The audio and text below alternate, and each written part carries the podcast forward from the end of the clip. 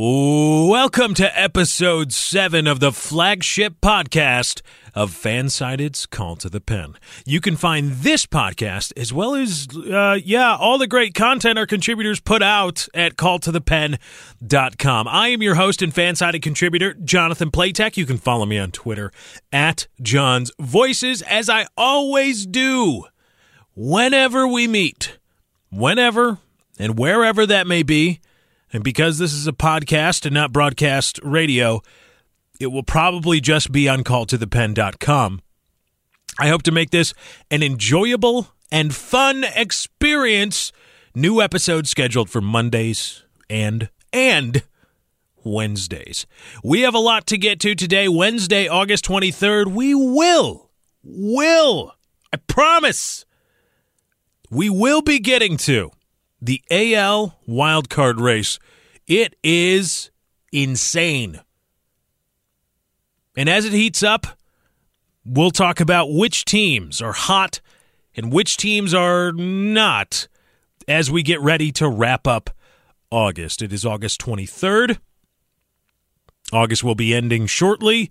We'll be into September, and that is when playoff races heat up, so to speak. Also, we'll discuss MLB umpires staging a one day silent protest to combat, I, I don't know, mead words or something when they screw up. They don't like being told that they suck, even though some of them, arguably many of them, demonstrably suck. Like, suck way out loud. And if we have time, my schedule is packed today. Got a lot of Madden to get to. We'll talk about what's hot and happening at calltothepen.com. I'm just kidding. I'm only going to play a little bit of Madden. Got a lot of work to do. Got some work. That's why there was no episode on Monday.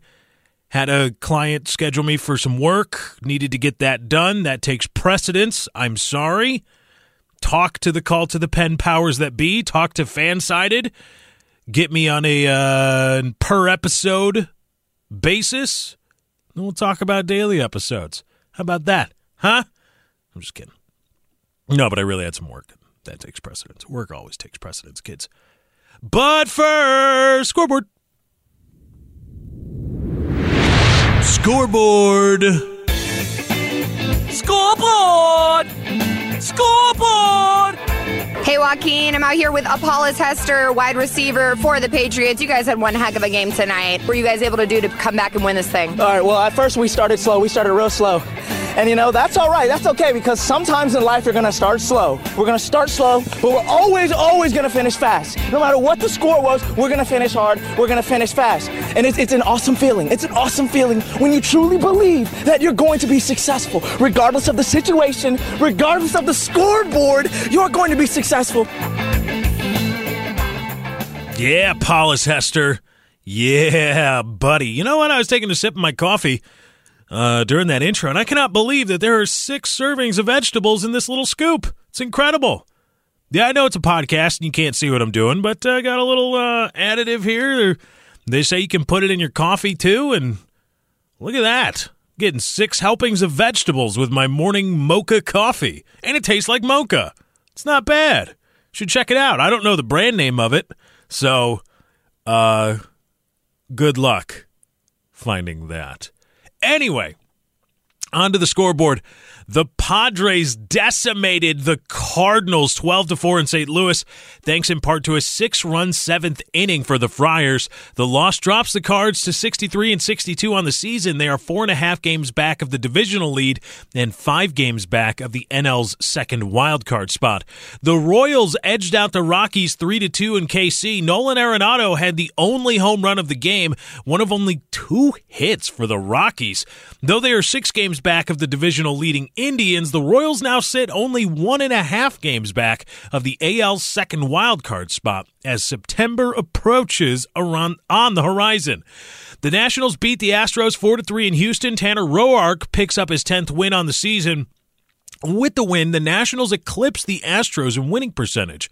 Who believe you could say that early on in, uh, in this season? Uh, on the season, the Stros sit at 608 winning percentage. The Nationals, with this win, are now at 610. They're also 6 and 3 since losing superstar Bryce Harper. The Twins beat the White Sox on Chicago's South Side 4 to 1. White Sox top pitching prospect Lucas Giolito made his debut for the South Siders, going 6 innings, giving up 4 runs on 6 hits while walking no one and striking out 4. The Twins smacked 3 home runs off the coveted prospect or perhaps now after this game, once coveted prospect. With the win, the Twins are just four and a half games back of the AL Central lead, but hold on to the AL's second wildcard spot by a very narrow margin. Quick sidebar Lucas Giolito. Mr. Giolito, I know you're a big fan of the show. But uh, if you're going to be pitching your home games in what was U.S. Cellular Field, I refuse to call it by its proper name now you're going to learn you're going to have to learn to not give up home runs because that's exactly what happens at former U.S. Cellular Field. So you're going to have to keep the ball down, out of the strike zone, out of the power planes of today's modern hitters. Just uh, an outsider's perspective. But uh, best of luck to you, Lucas Giolito, in six innings. I mean, four runs on six innings, six hits, no walks. Walks were the big concern. Now apparently it's home runs. The Braves beat the Mariners 4 0 in the house that Cobb County taxpayers built. The loss drops the Mariners to two games back of the Twins for the AL's second ticket to the postseason dance. The Rays topped the Blue Jays at the Trop 6 5, stopping the bleeding after back to back hits led to a sacrifice fly, scoring Kendrys Morales in the top of the ninth. Alex Colomé worked out of the jam. At 62 and 65, the Rays have some work to do, considering their 11 game de- deficit in the AL East means they have to surmount the four game lead the Twins have on them for a wild card spot. The Yankees socked the Tigers 13 to 4 in Detroit. Gary Sanchez went yard twice in this game, his 24th and 25th round trippers on the season, respectively. Aaron Judge went one for one with three walks and blessedly, no strikeouts. The Yankees have a solid two and a half game surplus on the AL's first wildcard spot, and they are still only four and a half games back of the Red Sox with plenty plenty of baseball left. You know, Lord knows you want to you want to avoid those one game playoffs if you, if you can. Yeah, you can tell fans that you're a postseason team, even if you only made it to the one game playoff. But if you want to make play some serious postseason baseball, you got to make that divisional lead. Plenty of baseball left for the Yankees. The Cubs continued their ransacking of the dregs of the NL Central as they beat the Reds at home 13 to 9. The Cubbies now hold a solid 3-game lead on the division. The Red Sox helped out the Twinkies, busting the Indians open for nine runs, six of which came in the final three innings of the game. The Sox, of course, still lead the AL East. The D backs beat the Mets 7 4 in New York, and while it once was a foregone conclusion that the NL's two wildcard teams would be emerging from its Western Division, both the Rockies and D backs have three teams within six games of either spot, with two NL Central teams being no more than five and a half games back of a postseason bid. The Athletics beat the Orioles 6 to 4 with, their AL East dreams all but mathematically dashed. The O's have to hold out hope they'll be able to hurdle the other five teams vying for a wild card bid, those being the Rangers, Mariners, Angels, Royals, and Rays, respectively. The Dodgers continued breaking baseball as they beat the Pirates 8 to 5. It was a valiant effort for the Buckos, but now being eight games back of the NL Central and eight and a half games back of a wild card berth, all hope appears lost. The win brought the Dodgers' winning percentage on the season to 718. The Marlins beat the Phillies 7 to 4 and 12 to 8 in a double dip in Philly. In the day part, the teams combined for 9 total home runs, including one by ageless wonder Ichiro Suzuki. A lot of people call him the true hit king. I disagree. Because if you're going to count his hits in professional baseball in Japan, why are you not counting Pete Rose professional hits in minor league baseball? Seriously. Is that not that's not a thing? We're just going to we're just to oh, Ichiro's a true hit king because he had uh, whatever 1600 hits in in professional Japanese baseball. So okay, well if you include Pete Pete Rose's minor league hits, well, eh, a lot of people just want to make Ichiro Suzuki the home or the true hit king, and here's why. Surprise, surprise! Because Pete Rose is an unlikable guy. You know, we'll talk about that on the other side, the other side of the scoreboard here. Uh, by ageless wonder, Ichiro Suzuki and Giancarlo Stanton's 46th homer of the year. The two wins keep Miami's dreams of a wild card ticket punch alive. Uh, they sit just five and a half games back of the NL's second bid, but that's uh, that's a tough road to hoe. Five and a half games back of the second wild card spot. The Brewers beat the Giants by the Bay four to three, keeping just two and a half back of the NL Central. Then the Angels routed the Rangers ten to one at home in LA to keep their playoff hopes alive. Their win cuts Minnesota's wild card lead to just half a game. That's what happened in MLB action yesterday, and this has been your scoreboard on the Call to the Pen podcast. All right. Ichiro to home run yesterday. Good for Ichiro. I like Ichiro. Good guy.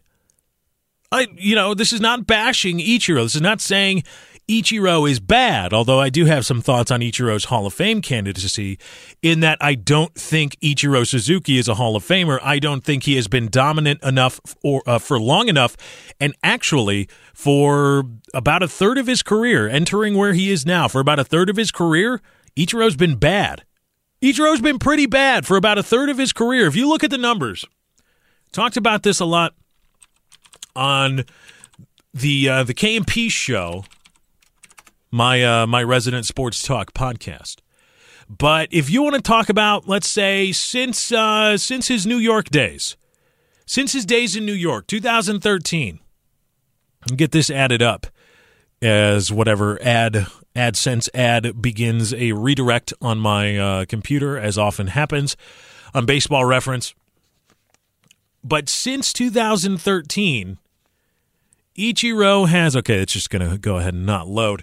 But Ichiro has played 150, 143, 153, 143 and 103 games, amassing uh 1906 plate appearances. 1906 plate appearances. For his career, he has 10,629 plate appearances, so that is definitely not a third.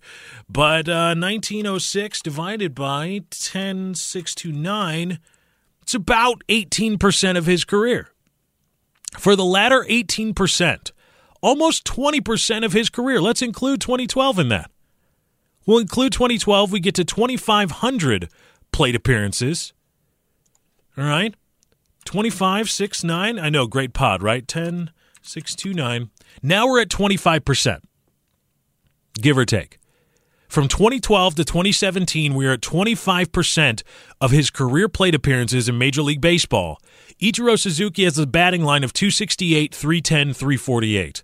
An OPS plus of 83. He has. Yeah. Yeah. From ages 38 to 43. Ichiro Suzuki on maybe he's the hit king. Okay, maybe you just really don't like Pete Rose. I get it. Pete Rose is a, is a dislikable man, and there are some things that have come to light about Pete Rose recently that uh, Pete Rose was accused of some pretty heinous things, not just betting on baseball, which I think you know, as much as people get make fun of him for his his defense of his gambling on baseball when he says, "Hey, at least I bet on my team to win," I think, yeah, I mean that's it's not as bad if you bet on your team to win. The, the whole idea of why you don't like gambling in baseball is because you think there is a the, the baseball has an aversion because of what happened in the black with the Black Sox, right? Of course, but if you bet on your team to win, the whole aversion is I don't want there to be an air of you throwing a game to try to win money from bookies. But if you bet on your team to win, isn't that air gone? Right? It's not like you've shorted the stock or anything like that. Anyway, Pete Rose is a generally dislikable dude, despite his recent memehood from Fox Sports 1 postseason baseball broadcasts, uh, aside Alex Rodriguez and the like and his odd, awkward leaning on camera, not understanding camera cues or what the red light means on top of the $80,000 uh, camera rig. But you don't like Pete Rose. You want to call Ichiro Suzuki the true hit king. You want to incredulously include Ichiro's professional, Japanese professional baseball hits, but not include Pete Rose's minor league hits and you want to try to make that make sense in your head just as just say it's because I don't like Pete Rose. Ichiro is the is the true hit king because Pete Rose is a dislikable douche canoe, and I just don't want to. I just don't want to call Pete Rose. I don't want to throw accolades on Pete Rose because the last thing Pete Rose needs is somebody saying, "Hey, Pete, you're a pretty good guy." Just say that, and I'll and I'll buy it. Don't try to don't try to make the case that oh well if you include uh, Ichiro's uh, uh, professional hits well he's the he's the real hit king, and then you try to make some well well the Japanese professional league it's about a it's about a kin to quadruple A baseball. I mean really it's a it's a step above triple A, uh, not quite as good as Major League Baseball, but uh, you know we got to talk about well if we just include all his hits in in what could be considered quadruple A then he's the true hit king. Just say you don't like Pete Rose because if you include Ichiro's Japanese hits in Japan, you have to include Pete Rose's minor league hits, and Pete Rose wins with minor league hits. Pete Rose still wins. Pete Rose, don't make that argument because then Pete Rose will still win. Just say, I don't like Pete Rose. Pete Rose is an ass clown, and I will agree with you. But for the last 25%, the last tail end, 25% of his career, Ichiro's been bad. I mean, he's been real bad. Okay, so that went from 2017 to 2012. Let's do a value. What is his what is his WAR been? He's at a 4.2 WAR in those 5 years. In the last 25% of his career, Ichiro Suzuki has amassed a 4.5 baseball wins above replacement. Again, which is more baseball wins above replacement is more conducive to a player like Ichiro more conducive because of how they calculate how they what they base one their defense on is uh, they're they're based on defensive runs above uh, DRA defensive runs defensive runs no DRS defensive runs saved which is a more of a box score defensive metric and Ichiro Suzuki is you know well, it's it, actually no. DRS is more similar to UZR, although they pretend it's a lot different. But DRS, as I understand it, favors fav- tends to favor defenders and look more favorably uh, upon people like that. E- offense, not so much. So four and a half WAR for the last twenty five percent of his career. Now let's look at the Hall of Fame indicators. A great baseball reference statistic. Uh, we got to go. Oh boy, I should have had this ready. But you know what? That's what you get when you're uh, when you're doing some live pod. And let's see, Black Ink. Okay, here it is. Hall of Fame statistics. Black Ink. He's got 43. Average Hall of Famer 27. Uh, that comes from leading the game, leading a lot of. He's yeah, he's got a lot of black and gray ink indicators. All right, right field. His WAR indicators. He has a 59.4 career baseball wins above replacement, a 43.67 year peak, and a 51.5 JAWS. The average Hall of Fame right fielder, out of 24 already in, they average a career wins above replacement in baseball reference uh, version of it, 73.2, and a 43.0 seven year peak, and a 58.1 JAWS. So the only thing that Ichiro really has going for him is his seven year peak when he was really, really good for those seven years. Other than that, especially for about a quarter of his career, Ichiro has been bad.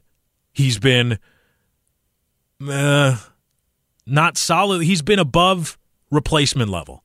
And that's about all you can say. Not solidly above replacement level, not well above replacement level, not incredibly above replacement level, not dominant of replacement level just uh, above. He's been yeah, four and a half WAR over five years. It's less less than uh, one win above replacement a season, and that's for twenty five percent of his career. So a good player. Again, not denying that Ichiro has been good. For there was a, a peak where Ichiro Suzuki was an incredible baseball player, but other than that, he's just played for a long time. And in my world, in my baseball world, it's not the hall of guys who have played a long time. It's the hall of the hall of fame. And fame to me equates to dominance.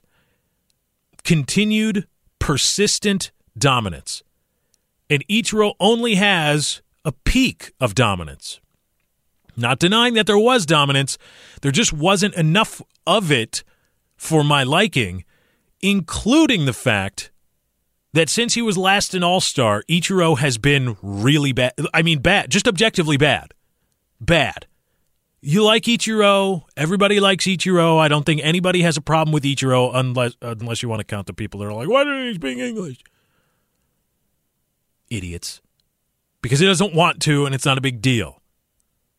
Even though he can, he just doesn't trust himself to speak in not his native tongue, which is totally understandable. But outside of those people, nobody has a problem with Ichiro. This is not a value judgment of Ichiro the human. He's just, he's been bad for the last five years. And you don't get to be a little bit dominant and then bad for five years and then be in the Hall of Fame. I mean, I know he's going to get in. I know I'm, I'm fighting against the tide here.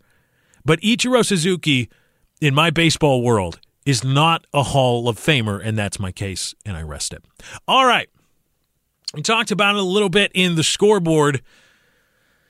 the league's most contested divisional race belongs to the NL, that being the NL Central. But the most contested overall, the overall most contested postseason race has got to be the AL's wildcard circuit. As it stands right now, there are four teams currently within four and a half games of the first, first wild card spot in the AL, presently held by the Yankees. There are also six teams that are within four and a half games of the league's second spot, held by the Twins. At this point, it's anyone's guess who will come out on top because even when you enter into August, looking projecting out go, moving forward from okay where are we at on August, or uh, excuse me september. Where are we at on september 1 and where are we going to be at when the season wraps uh, on you know october 1st 2nd 3rd when teams finally wrap up their seasons where are we going to be at? It's going to be hard. And seeing as how it's only uh, august 23rd it's a little bit harder. But give right now the Yankees seem like favorites to hold on to the league's first wild card spot, or the Red Sox in their stead, should the Bombers catch up in the divisional race. As they have the largest average run differential of all wild card hopefuls. Of all of them, their average one run differential is one whole run on average in their favor. In their favor. Other teams have one or two tenths, tenths of a run differential. And most of them, most of them in the wild card race, those two, one or two tenths of a run differential are against against their team. They're usually on the wrong end, or when you subtract their their runs from their run average allowed or runs allowed average, you get a negative tenths, one or two tenths. The Angels are certainly the hottest team to pick for a wild card spot.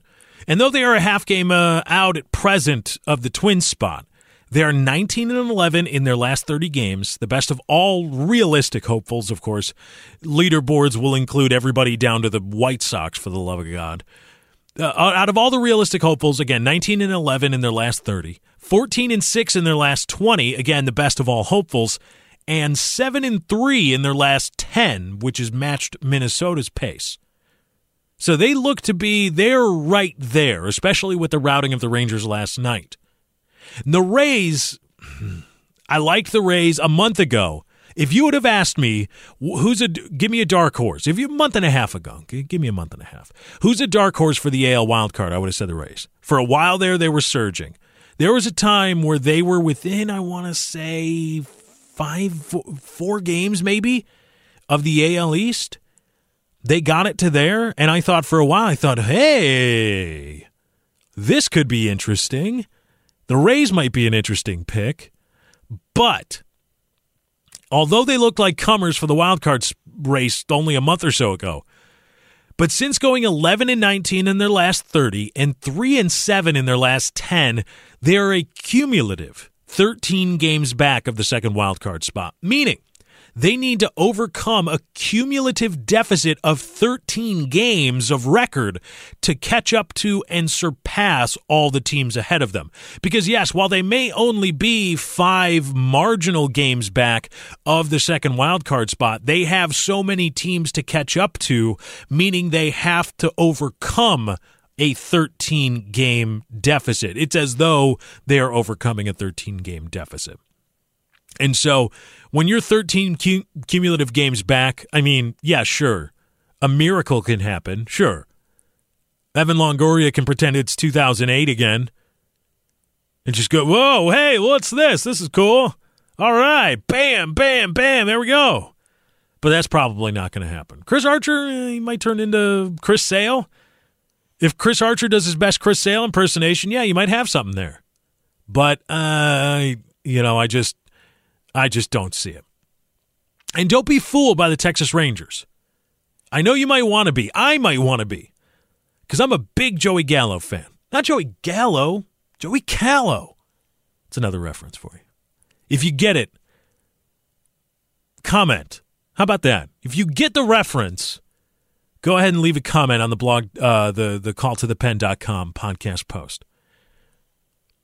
Because despite the Rangers being only three whole games back of a wild card berth, with all the teams ahead of them, they need an eight game cumulative swing to make the playoffs. That may sound ominous, I know. And I know I may seem like I'm running counter to the point I just made, but here's something interesting about the Rangers. They have the best offense of any team not currently in a playoff spot. Their 5.1 runs per game average is only behind the Yankees at 5.2. Outside of the Yankees, they are the best wild card hopeful in terms of offense. And they have the only, they have the only positive run differential of all the teams in the wild card hunt that currently don't have a spot. Outside of the Yankees and Twins, in the AL wildcard hunt, the Rangers are the only team that are averaging a positive run differential of any kind. The Angels sit at zero. Their run differential is literally zero. That means the result of that is their deficit in the standings is a little bit of bad luck. That bad luck, it seems, may be unraveling. They have the second best record over the last 30 games and 20 games at 17 and 13 and 12 and 8 respectively of all wild card hopeful teams not currently holding a bid. Okay? Of all the teams that don't hold a bid in the AL for the wild card or wild card or division, they have the second best record over the last 30 games and 20 games of all those teams and are tied with the Royals for the second best record of AL wildcard hopeful teams in the last 10 games.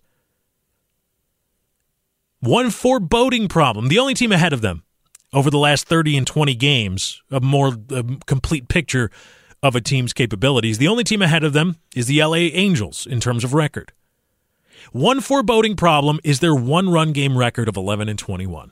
Despite even the positive run differential, if your bullpen can't hold on to one run leads or gives up leads so quickly that's such that your offense would need to average like six runs a game to do better in the standings, you don't have a whole lot of hope of making the postseason. So the Rangers, sure, they've got that great offense. But if they get to within one run, if they get with if they get a team that matches their run output, or their bullpen gives up a lead and it gets to a one run game, odds are they're not going to come out on top. And that's not going to bode well as you push into September baseball. But still, it might be worth looking at. They're coming coming in hot over their last 30 and 20 games on top of being a little bit unlucky. Maybe something worth taking a second look at. But as we continue to talk about the AL wildcard race. There's one more dark horse out there in the wildcard hunt. One more. It's the Mariners. They're two games back of the second wildcard spot, but only four cumulative games back. You'll remember the Rangers. They're technically only three back, but eight whole cumulative games need to swing in their direction. The Mariners are only two games back and need only four cumulative games to swing in their direction in order to be dancing in the postseason. Now, listen, they've been trending water for the last 20 and 10 games, respectively, but they have six games left on the schedule with the Angels, against whom their offense and defense match up within one run of the other. The Mariners' trump card being their one, one their one run game record. That's hard to say. One run, one run, one run. Their one run game record of 22 and 11 second best among AL wildcard hopefuls. One run record. That's even harder to say. One run record. 22 and 11. That's an incredible record in one run baseball games. It's bested among, I remember I said it was second. It's bested among wildcard hopefuls by only Los Angeles Angels. Listen, in sports betting, it's hard to go wrong betting the favorites. But if you're looking for a long shot, not named Devin Wade or Colt Cruz, Madden 18 in stores on August 25th, GOAT Edition, available now. The Rangers and Mariners might be teams worth watching. All right, it's time. I missed it over the weekend. Again, had some work to do on Monday, so wasn't able to get a podcast up uh, talking about it. But uh, the Major League umpires engaged in a silent protest over the weekend, instigated by their union, whatever you want to call that vague collection of uh, 60 plus year old men who call baseball games and they call themselves a union. Uh, they put out put out a statement. The union head is Joe West, none other than much revered baseball umpire Cowboy Joe West. Put out a statement saying, "quote Major League umpires hold themselves to high standards. We are held accountable for our performance every game. Our most important duty is to protect the integrity of the game, and we will continue to do that job every day. But the office of the commissioner must protect our integrity when we are unfairly attacked simply for doing our jobs. End quote. When we are unfairly attacked simply for doing our jobs.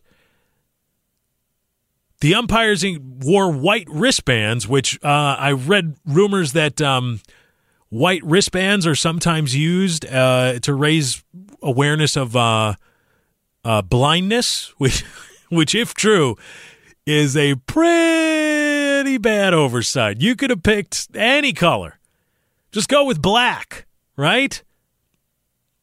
Black is like the universal doesn't mean anything. There's no secondary meaning here. There's nothing. I'm not going to find out that this is what like drug dealers use to signify when they kill and hollow out another mule to move their drugs across uh, a state or uh, country line. Nothing like that. It's just black. This is something we can all. Everybody's got black. Blah blah blah. You would think that. But apparently, the umpires were too busy being unfairly attacked simply for doing their jobs to find out that uh, white wristbands were used to signify uh, blindness awareness or uh, in in furtherance of awareness of the problem of blindness in this country. Uh, and maybe they're hey, you know what? Maybe they were too blind to see it because they're bad umpires. Seriously. And here's the funniest part is that uh, during this one day protest, it ended uh, over the weekend when the commissioner's office said that they would take a meeting with the head of the umpires union to talk about discipline for players who quote unfairly attack umpires talking about more about Ian Kinsler and what he had to say about Angel Hernandez in the media saying that Hernandez has been ruining baseball for a long time and just simply needs to find another career which is it's that's pretty lame beef for umpire stuff. I mean, you gotta. People have said some pretty awful things to umpires in a fray, and Angel Hernandez and the umpires U- union is getting upset because Ian Kinsler said, "Hey, this guy sucks. I think he should find another career." Like how many f bombs have been thrown at Angel Hernandez, CB Bucknor, and Cowboy Joe West? Right? How many F's, MFers, MF your mom? All the time, just bloop, bloop, bloop, all over the place. Hawk Harrelson has been waging a one man war against CB Bucknor for 15 years. And Ian Kinsler said, hey, that guy sucks and he should find another career. Ah, ah, ah. It's bad. Can't say that. The funniest part was on uh, the the first day or the the first and only day of their protest umpires wearing white wristbands mistakenly allowed an inside the park home run on a ball that was very, very, very obviously foul. Very obviously, and needed to be overturned on review. You mean, I mean, probably the worst time to go about saying, hey, stop Stop attacking us. Hey, MLB commissioner, do something to prevent MLB players from, quote, unfairly attacking us for doing our jobs. Maybe the worst time to do that is like the season after the same governing body of the sport had to institute a replay system because you kept screwing up. Replay exists in baseball because you are screw ups. You know, that's what they should have done. That would have been an effective protest. Call a good game. Right? You know that you know that replay system that you needed to implement MLB? Well, guess what? For a single day this season, we're going to be so good that you don't even need it. Because the whole reason you needed it in the first place is because we miss calls. Uh, hey, listen. The idea about robot umpires, because th- this is naturally where this discussion goes. This discussion naturally gravitates towards robot umpires. Like, oh, okay, let's just let's just do robot balls and strikes now. And the technology exists and we could do it. We could definitely do it. And hitters would there would be an adjustment period as hitters relearn as well hitters would need to actually learn a strike zone and that strike zone would be universal outside of a quick hopefully quick adjustment period major league baseball hitters would learn the strike zone know the strike zone and know that the strike zone isn't changing day in and day out. And it would probably be a net positive for hitters. They would probably be able, uh, uh, all things told, it would probably benefit hitters more to know absolutely that's a strike, that's not. I know what to swing at, I know what to let go. I know if I see the slider out of this guy's hand and it's coming at me at this trajectory, I know from my tape, from my pregame scouting of this, or from my, you know, the advanced scouting, I know that this guy's slider breaks this much with this rotational velocity. Okay, I know to lay off here because odds are that's going to end up out of the zone, and I know where the zone is. I know where it is. That is my you know my benchmark that is my north star is the strike zone i know where it is i know what the computer strike zone is going to call and of course, we have replay now to get everything right. But here's the thing is that the discussion of, of robot umpires proceeds from the premise that you have to get calls right. That you have to get them right. That, that that's what that's the, the line of thinking that preceded the replay system. Oh, well, we have to get the calls right. You've got to get the calls right. And sure, yes, if you believe that you've got to get the calls right, you've got to, you've got to, you've got to get the calls right. You can't not get the calls right. Then yes, replay and then eventually robot umpires is the way to go. And it's it's if you are somebody who has said, well, they've got to get the calls right, then you better be on board for robot umpires. There's no room for discussion. There's no room for for half-assing it at that point. There's none because you've made the assumption that you've got to get the call right. The call the call being right is paramount to the human experience of baseball. That's what you're saying. And at that point, you need to accept robot balls and strikes. You just got to accept it. There's no room, no room. But what if it wasn't as important to get the call right? What if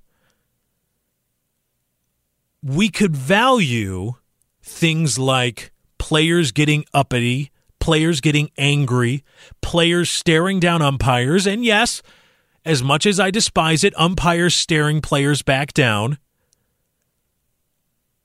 Players getting angry, players crying to the media, umpires, or excuse me, managers rocketing out of the dugout to go yell at an umpire on, on a call they disagree with, the crowd reacting to an umpire's call. Imagine a world, imagine a baseball world without all of that. without all of it because then it won't exist anymore. If you're going to say all that matters is that the call is right, if that's your premise, what flows from that is a world in a world. Or excuse me, hold on, let me get there. In a world. In a world. But what flows from that is a world where none of that exists. Where you don't get upset at a player, you don't get upset at an umpire. You don't see the bench react. You don't see managers come out of the dugout. You don't see the chirping back and forth.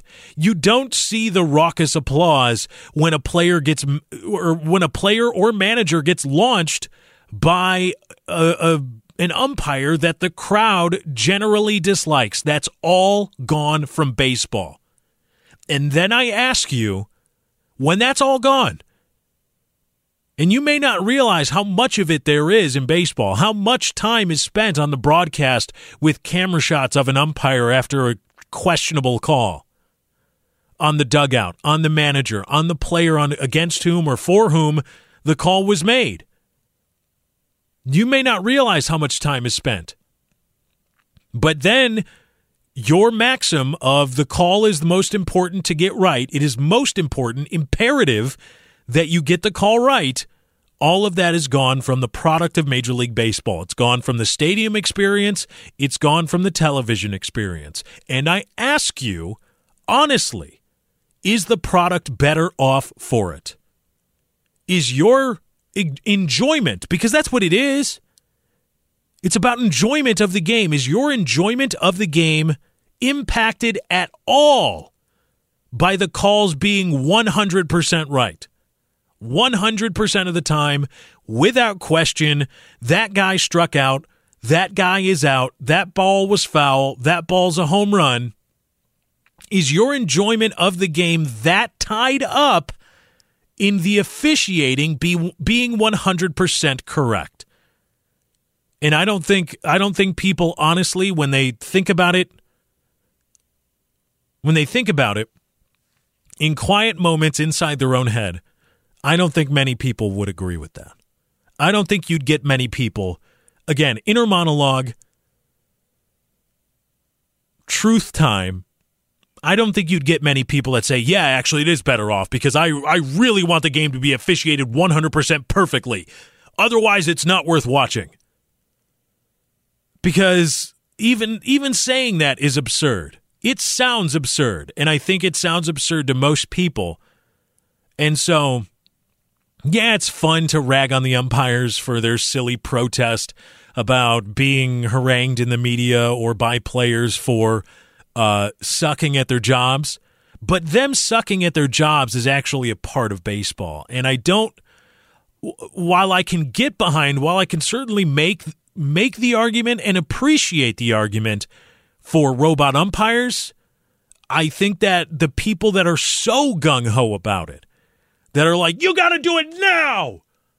I don't think those people mm, spend a lot of time thinking about what the game would actually be like without all this. And sure, some pe- for some people, the umpiring, you take it or leave it.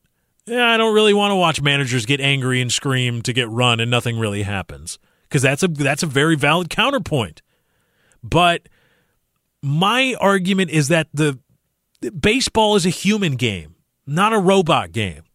And when you start having it officiated by robots, the human experience, the experience of the ball being at the ballpark and and watching the game on television even or hearing the game on the radio and hearing the the call of the umpire or or the the stirring of the crowd at a bad call or at a series of bad calls, that's all part and parcel with the game of baseball to me and I don't wish to see it so quickly ushered away from the game. All right. We're going to forego uh, what's hot and happening on Call to the Pen. We'll get back to it next week. But that'll wrap up this episode of the flagship podcast of Call to the Pen. Be sure to visit calltothepen.com every single day for great content from all of our contributors. You can follow me on Twitter at John's Voices and be sure to subscribe to the podcast so you never miss a beat. New episodes Monday and Wednesday, weather permitting. Thank you for listening. I'll catch you next time. I'm out. Bye.